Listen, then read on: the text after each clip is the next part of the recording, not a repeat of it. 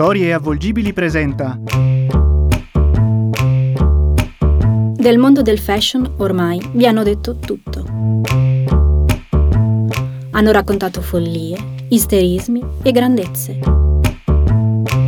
Hanno sfronato film, libri, persino serie televisive. Ma davvero voi credete a tutte queste favolette? Sono Azzurra Saveria Bonardi e questo podcast si intitola Preta Porté, ovvero tutto quello che avreste voluto sapere sul mondo della moda, ma che nessuno vi ha mai detto. Fino ad adesso. Prêt à porter.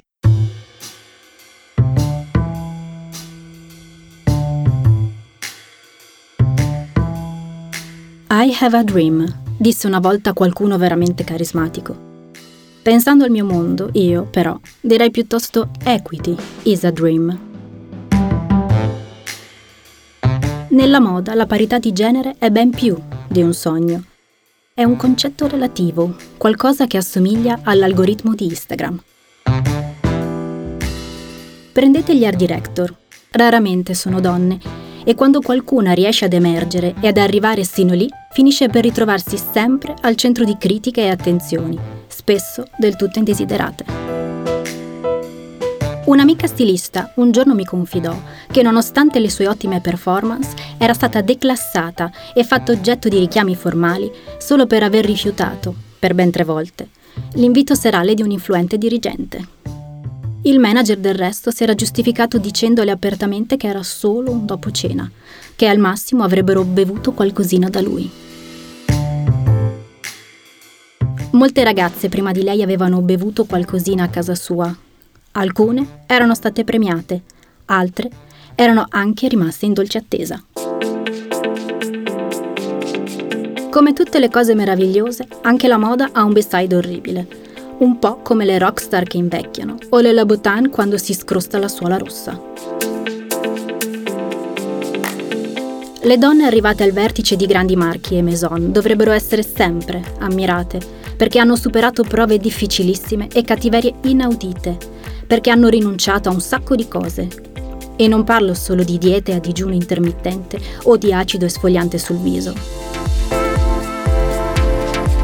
Capitemi, questa cosa del continuo e scarso rilievo concesso alle donne è davvero poco cool.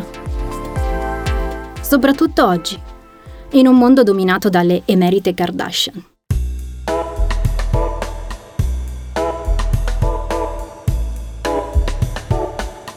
Nel mondo del fashion, la rivalità tra uomo e donna rimane accesa e sentita. Per quanto possa sembrare singolare, non è affatto semplice lavorare in un settore dove si disegnano abiti per le donne. Sì, perché molto spesso devi anche capire come vanno indossati e soprattutto perché. Del resto non sono tutti come Diane von Fürstenberg. Lei sì che ha capito come un abito a portafoglio è per tutte e per sempre, perché si modella perfettamente sul corpo di ogni donna. Cari stilisti, imparate da Diane, imparate dalla sua visione. E magari cominciate anche ad immedesimarvi in chi le indossa le vostre creazioni. Una volta uno stilista disse ridendo divertito, beh, se non si può permettere una minigonna di 15 cm, allora vorrà dire che indosserà un sacco. Che dire, davvero indelicato. Ma la lotta tra uomini e donne per raggiungere il potere non è l'unico conflitto che scuote questo effimero universo. In realtà, però, la vera frontiera del fashion è un'altra. È l'ufficio stile, un'arena dove tutti lottano contro tutti, dove bisogna imparare a sopravvivere, difendendosi da trame machiavelliche, macchinazioni e manipolazioni assortite. È come uno di quei film di spionaggio dove non ti puoi fidare mai di nessuno, perché quello che sembra dalla tua parte, alla fine, si trasforma regolarmente in un agente nemico. Per questo tutti i film delle spie sono degli ottimi training per chi vuole lavorare nel mondo della moda. Lo dico sempre.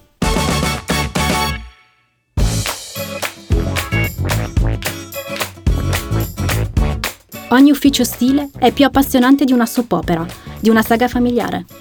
Può esserci la stagione in cui lo stilista muscoloso vince sullo stagista biondo, poi però, quella successiva, lo stagista biondo può rovesciare la situazione oppure subire le conseguenze dell'ingresso in scena di un nuovo stilista che sovverte totalmente la trama.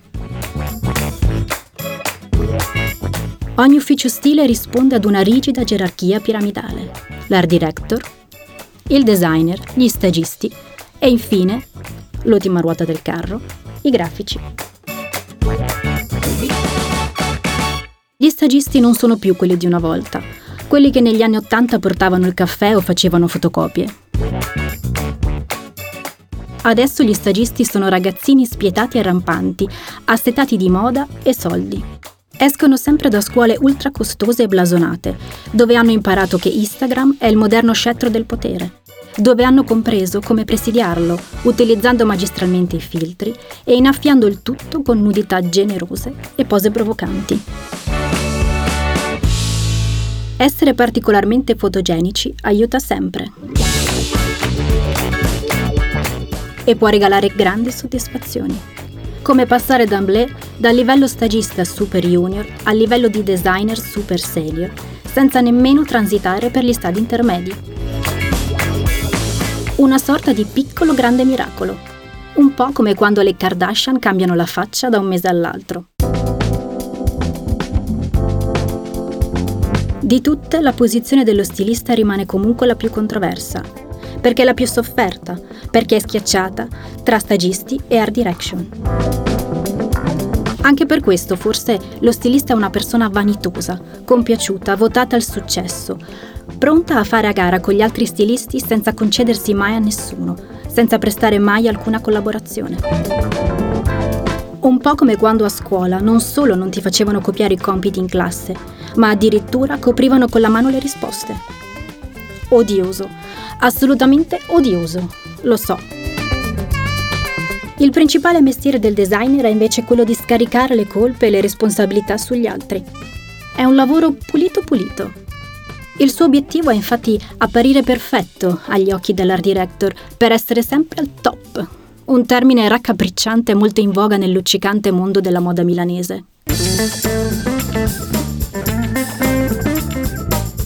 L'ufficio stile è il luogo di tutte le lotte intestine per la supremazia creativa. C'è chi cerca di accaparrarsi i privilegi concedendosi fisicamente. C'è chi si inchina supino come fosse uno zerbino. Chi infine manovra la propria rete di conoscenze per apparire performante, brillante e appetibile, quantomeno migliore del collega. Su dai, dite la verità, che siete tutti lì a interrogarvi, ma chi è allora che disegna la collezione? Cari amici, questa incombenza è tutta sulle spalle e nelle mani del designer. Quelli poco cool, quelli poco eccentrici, poco stravaganti, anfitrionici e carismatici, ma in compenso estremamente produttivi. Sono loro le piccole, care, adorabili api operaie che mandano avanti la baracca, che producono a testa china e che spesso finiscono per subire gli sfoghi e prendersi pure le colpe altrui. Hanno tutti scelto questo lavoro per un motivo singolare, inspiegabile e pazzescamente radicale. Perché a loro piaceva disegnare vestiti. Sono loro i veri ghostwriter della moda e come tali quindi non esistono né sono mai citati. Devo dire che li adoro, tutti, anche se penso che dovrebbero almeno cercare di essere un po' meno nerd. E poi, infine, alla base di tutta la piramide ci sono anche loro, i grafici. Sono loro a fare il fatturato dell'azienda con le stampe sui tessuti e t-shirt, sono loro a sbarcare i bilanci, ma nessuno gli dice niente. Vivono tutti nell'ombra, come il fantasma dell'opera che esce solo col favore delle tenebre. Non a caso sono tutti lunatici, burberi, sociopatici, come i programmatori o gli hacker che craccano i sistemi del governo lasciando una faccina sorridente sulle home del sito. Non ho mai capito se il grafico è così perché lo è diventato o perché lo è sempre stato. È una sorta di piccolo operaio alla catena di montaggio, testa bassa e tanto lavoro quelle rare volte che viene introdotto a qualche presentazione per qualche strana e gentile concessione, abbassa il capo e ringrazia Devoto. Perché arrivare lì, per lui, è stata davvero una grazia.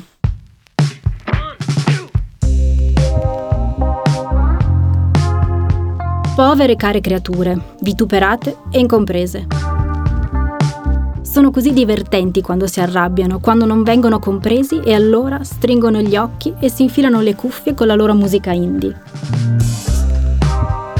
Dovrebbero combattere di più per i loro diritti, dovrebbero farlo tutti, soprattutto all'ufficio stile, vera e propria ultima trincea del fashion.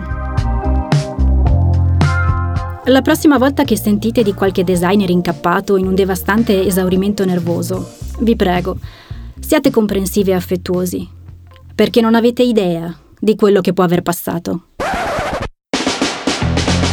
Prêt à porter. Prêt à porter.